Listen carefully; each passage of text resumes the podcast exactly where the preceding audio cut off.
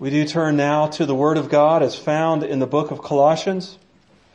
We will be in Colossians chapter 1, beginning in verse 3. We'll read verses 3 through 8 and we will see how Paul gave thanks to God for the Colossians and the things that he found to be thankful for as he begins to deal with the false teaching that has crept into the Colossian church. And so read with me in Colossians chapter 1 beginning in verse 3. We always thank God, the Father of our Lord Jesus Christ, when we pray for you, because we have heard of your faith in Christ Jesus and of the love you have for all the saints. The faith and love that spring from the hope that is stored up for you in heaven and that you have already heard about in the word of truth, the gospel that has come to you all over the world, this gospel is bearing fruit and growing just as it has been doing among you since the day you heard it and understood God's grace in all its truth. You learned it from Epaphras, our dear fellow servant, who is a faithful minister of Christ on our behalf, and who also told us of your love in the Spirit. Let us pray. O God and Father, as we approach your word today, we do ask once again that you speak to us that as you command us in Romans, that you allow this word to renew our minds. Lord, help us to grasp what it is that you have planned for us. Help us grasp these truths that are unchained, unchanged from the dawn of time and will continue to echo long after we are gone down through eternity. By your grace, we do stand upon the promises you give and through faith we will walk with you as you walk with us. Speak to us, build us up as your people, build us up as the church. And we do await that time when your truth shows and reveals the glory that fills the earth. We pray this in Jesus' precious name. Amen. How do we offer criticism to people? How do we give constructive criticism, whether it's within the family or within the uh, workplace? You know, modern leadership literature talks about the sandwich method of offering criticism where you, you lead with a positive affirmation, you, you, you hit them with the constructive criticism, and then you follow up with a positive affirmation. And many people look at this opening to the book of Colossians and think that's what Paul is doing. Right before he smacks them with the problems of truth and the problems of their walking away from truth that he is following Dale Carnegie's method of opening with a positive affirmation before he hits them with his constructive criticism. But Paul is no modern leadership guru. He is an apostle of our Lord and Savior Jesus Christ who is writing to a church that is falling to an error and in false teaching. And in opening with this thanksgiving and opening with this affirmation, he is not just giving them a positive, he is reminding them of the foundation that they are built upon as the church of God. And also reminding them of the truth that is necessary to combat false teaching. And as we learned in Sunday school today, the truth that will combat the false teaching is the truth of the gospel the good news of the work that Jesus has done on our behalf, the, the good news of what scripture reveals us to be, both as the image of God and as broken, fallen sinners. It is that truth that is the foundation of the church, the truth that Epaphras brought back from to Colossae from Ephesus, the truth that is the true religion, and the truth that will bring them back from the false teaching. Paul is giving thanksgiving in this particular passage for the Colossians. And in giving thanksgiving, he points out three things. He points out that the gospel came to them and to the world, world through hearing, that the gospel has power, and that the gospel should bear fruit. First, the gospel comes through hearing. How did the Colossians first come to understand and believe the gospel? We're told in verse 7 that they first heard it because they learned it from Epaphras. More than likely, Epaphras heard Paul as he presented the good news, the gospel message in Ephesus, the truth that came to them. After a time under Paul's tutelage, he would have carried this message back to his hometown of Colossae and taught the good news to the people there. The good news we're told comes through hearing, through learning, and through understanding. The passage we read in Isaiah for our Old Testament reading is quoted by Paul in Romans, where he talks about the people come to gospel, to the, to faith in Christ through hearing. And how will they hear unless somebody goes to them? How beautiful are the feet of those who bring good news to the people of God. Epaphras was the one with beautiful feet for the people there in, in Colossae. But they didn't just hear it, they also came to understanding, understanding of the truth. That truth, as they heard it, the Holy Spirit worked in their lives to bring them to an understanding of who they were as sinners before a holy and righteous God. Their understanding that they deserved judgment for their sin and for their rebellion their understanding of Jesus' perfect life and righteousness that was theirs if they simply believed and grasped that message in faith. And the understanding that they are called to continue to be faithful to the truth that they heard, faithful to the truth that was proclaimed to them, faithful to the truth that is proclaimed to us as well. Paul says it is also this truth that you need to understand guides your life today and will bring, you back from the brink. Uh, man, alliteration is just getting me down today. But bring you back from the brink of false teaching, of error and heresy. And it's the same truth that will guard and guide us today. Do you know, do you understand, have you heard the basic message of your salvation? Do you know how to take the basic message of the truth that is presented to us throughout all of scripture and use it to compare that message to the teaching that you hear either from this pulpit or from the radio or from television, the books that you read that claim to be Christian teaching? Do you know how to take the, the scriptures and compare it to teaching to determine true teaching and false teaching? Do you know the truth well enough that if I were to proclaim something false from this pulpit, that you could greet me at that back door in love and in compassion and say, Ike, I think you got that wrong? Do you know the truth well enough? Do you understand it well enough in, in order to be able to tell the difference between two, true and false teaching? Actually, it's all words today that apparently are getting me down. The gospel comes through hearing. The gospel comes through understanding. Paul also reminds them that the gospel has power. Paul says to the Colossians, all over the world this gospel is bearing fruit and growing. We have a tendency sometimes to get bogged down with the fact that it seems that nobody in our life wants to hear the message that we proclaim. The message of salvation the message of truth that Paul talks about here. These words of truth, the gospel that they had received. And I'm sure the thing that that was true in Colossae as well.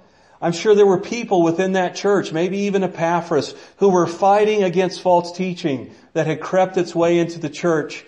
And they were getting discouraged over the fact that it seemed that all the fighting that they did against the false teaching in the church and in the world around them seem to have bear no fruit whatsoever.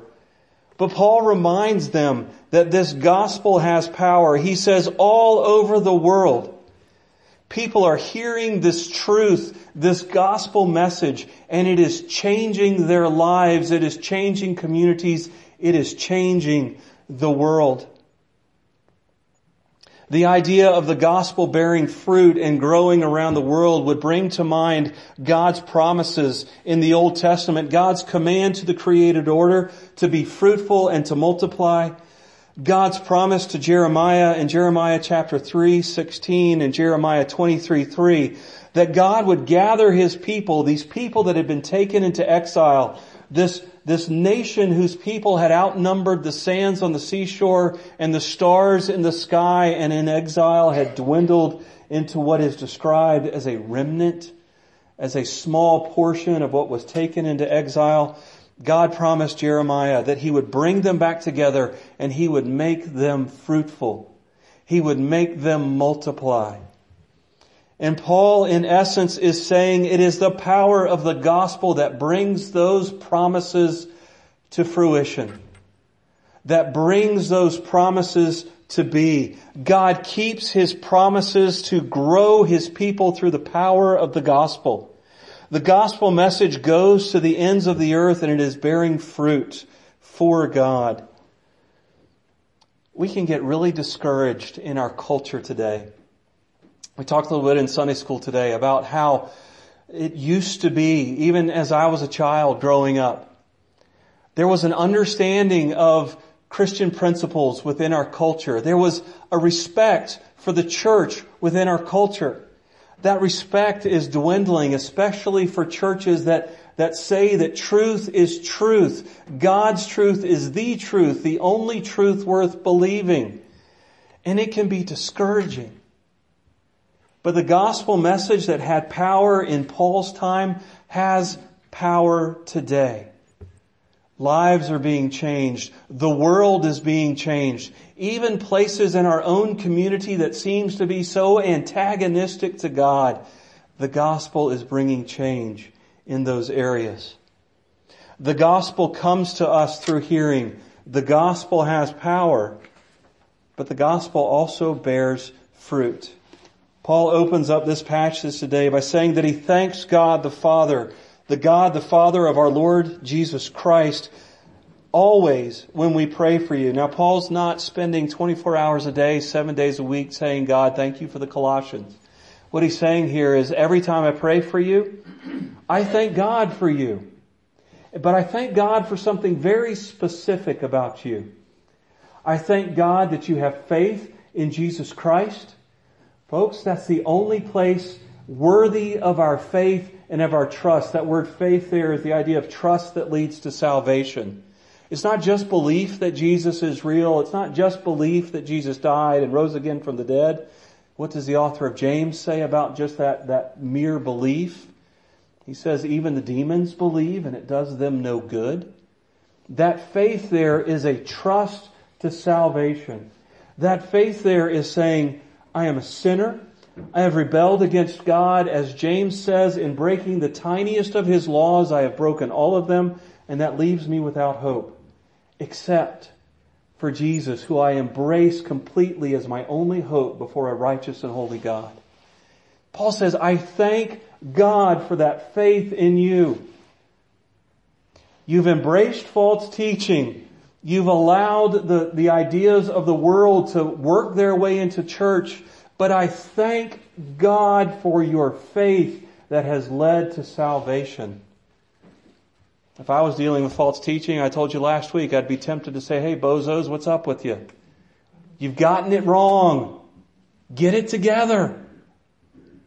Paul says, you're holy, you're faithful, and I thank God for the faith that you have. I fall short of that sometimes, but I try. I try to thank God for the faith that is evidenced in this congregation, in each and every one of my brothers and sisters in Christ. But he doesn't just thank God for their faith. He thanks God for the fruit that that faith brings, which is love for the brothers and sisters in the church. He says, I thank God for your faith in Jesus Christ and the love that you have from all the saints, for all the saints. Brothers and sisters, do we love one another? Uh, the Faith Life Study Bible says regarding this, the gospel message makes love more of a mindset than a feeling. It involves putting the needs and interests of others before your own, even enduring suffering and hardship for the sake of others. This is not a love that just says, you know what, brothers and sisters, I love you guys. Be warm and well fed as you go out into the cold and the hungry world. It is a love that rejoices with you when you rejoice. It's a love that, that mourns with you when you mourn. And it's a love, Paul says in verse 8, that comes from the Holy Spirit. Epaphras has reported to Paul the struggles that the church in Colossae is having, but he has also reported to Paul that they love each other in the Spirit. You know, under my own power, to be honest with you, I would not love you in my own power. But in the power of the Spirit, God can change my heart so that I love, so that I have care for, so that I can be compassionate towards you as you rejoice and as you mourn. But the other thing he thanks them for, he has thanked them for their faith, or thanked God for their faith. He has thanked God for the fruit that is born in their lives, the love that they have, but he also thanks God for the hope that they have as well. Both the faith and the love that God, that Paul thanks God for spring out of, the NIV translates it there. It springs out from the hope that is stored up for you in heaven. What is hope? Oftentimes we think about hope as just a positive, a, a good attitude. Man, I, I really hope it doesn't snow later this week. They're calling for ice and, and, a, and a mix on Friday, man. I've got things to do. I hope it doesn't, you know, get icy on Friday. That's not what they're talking about. For Paul, for the author of Hebrews, hope is a quiet certainty. Why is Paul certain? Why does Paul say the Colossians are certain of what awaits them? It's because that hope is not grounded in anything here on earth. That hope is grounded, reserved, protected for them in heaven. Who's in heaven right now? Jesus. Our Lord and Savior, fully God, fully human. In His humanity is sitting there in the throne room of God, in God's presence. Michelle sang about the glorious truth of one day knowing God face to face. Do you know how we can be sure of that? It's because our Lord and Savior Jesus Christ sits in heaven today, face to face with God. And Paul says in 1 Corinthians 15 that because of that we can know that we who believe in Jesus also can know for certain, for sure, that we will see God face to face. That is the hope that is stored up for us in heaven. And that hope drives everything that we do here on earth. I heard one time that we can be so heavenly minded that we're no earthly good. But did you know that if you're not heavenly minded at all, you're still no earthly good? Because we'll stumble, we'll fall, we'll allow the attacks of the evil one to, to trip us up, to discourage us. But we know our hope is secure in heaven. And because of that, we can move forward through persecution. We can move forward through trial. We can move forward even as the martyrs of the church have done in the past, knowing that our future, that our hope is secure. Now these three fruits that the gospel bears are a, co- a common trinity, if you will, for Paul. Faith, love, and hope. We're actually used to hearing those from 1 Corinthians 13, are we not? Faith, hope, and these three things remain. Faith, hope, and love. But the greatest of these is love. But Paul uses these three fruits of the gospel in, in 1 Corinthians 13 and Romans 5 and Galatians 5 and, and twice in 1 Thessalonians, 1 Thessalonians 1 and 1 Thessalonians 5. The gospel will work faith in each and every one of us. The gospel will work hope in every one of us. And the gospel will work love in each and every one of us. And we must search our and examine our lives to see if we have that faith, hope, and love. So the gospel comes through hearing, the gospel has power, and the gospel bears fruit. I think first and foremost for us is we need to ask ourselves the question, how well do we love each other? Paul talks throughout his letters love one another. Jesus says that this is the one thing that the world will know my people by is if they love one another. How do we do that? How do we put feet on love, if you will? I think one of the best ways that we can do that is just to be there. You know, at the beginning of Job's trials, his friends did something wonderful. They showed up and they shut up. They just sat there with Job as he wept. They just sat there with Job as he suffered. And then, of course, like most of us, they opened their mouths and it went downhill from there. How often are we willing just to be with somebody who's struggling? Just to be with somebody who's rejoicing? and you know what, I'm really busy, I got a lot to do today, um, you know, I hope, I hope God helps you feel better. A little crass, but is isn't that what we're tempted to do most times? Can we just be with somebody? Can we just sit there and just be silent and weep with them? And, and then not only do we be there, but sometimes we need to act as well. Sometimes being there really is not just enough. So what do we say when we want to act? We typically say, hey, call me if you need. You know, sometimes if you're in deep suffering, you don't know what you need. You don't know the answer to that question. And so think about what it is that you would want. Think about what it is that if you were in that situation, what do I wish somebody would do for me? And go do it within reason. But the most important thing we can do on a regular basis is what Paul does in pretty much every single letter he writes. At some point in almost every single letter that Paul has written, he says, I pray for you. The Colossians, the Philippians, the Ephesians, Titus, Timothy, the Thessalonians, the Romans, the Corinthians. I pray for you. Do we pray for each other? Not just, God be with Nancy. But do we know Nancy well enough to know that we need to pray for her in very specific ways? Do we thank God for the fact that Kevin believes? Do we thank God for the fact that somebody in here has shared love with somebody this week? Do we thank God that we see growth in them?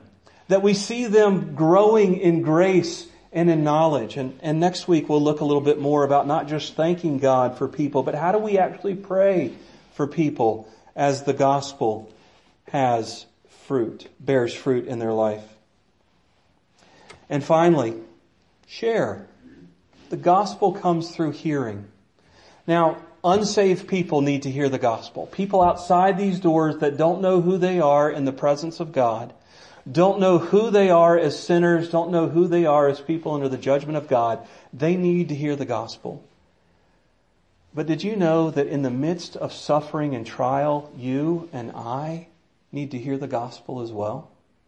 We need to know how the gospel meets my shame. We need to know how the gospel meets your grief. We need to know how the gospel meets your pain. We need to know how the gospel speaks into those areas of our life where we are just weighed down by false teaching. We need to share the gospel. If, if you would like to know more, um, a shameless plug here, if you would like to know more about how to love your brothers and sisters, there's two books by Ed Welch. One is called Side by Side. The cliff notes of it is called Caring for One Another. Uh, actually, I, I, believe after we're done with the, the Ligonier series in our Sunday night Bible study, this is where we're going next, is uh, caring for one another. It's 100 pages long, really short chapters. And uh, it, it, actually what I got for my conclusion here came from both of those books. But do we love one another, and how do we love one another? And we need to grow in that. As, as the gospel bears fruit in us, it helps us come to a love that Chrysostom says, this love is wonderful and steadfast. All other love in the world is but love in name only, for nothing is so strong as the love of the Spirit. Let us pray. Our God and Father, you are our God of salvation and love. You have given us your gospel message. You have given us the truth. Help us hear it today and remind us that it is the foundation of this church. It is the foundation of the teaching of this church, and it is the foundation of our lives. Remind us that this simple message is the basis of everything we do. Remind us that the gospel has power, power to change us, power to change the world around us. And show us the love that we should bear for one another. Show us where we can love those, rejoice with those who are rejoicing. Show us where we can love those who are mourning by mourning with them as well. And show us the hope that is stored up for us in heaven that, that walks us through this life. I pray this in Jesus' precious name. Amen.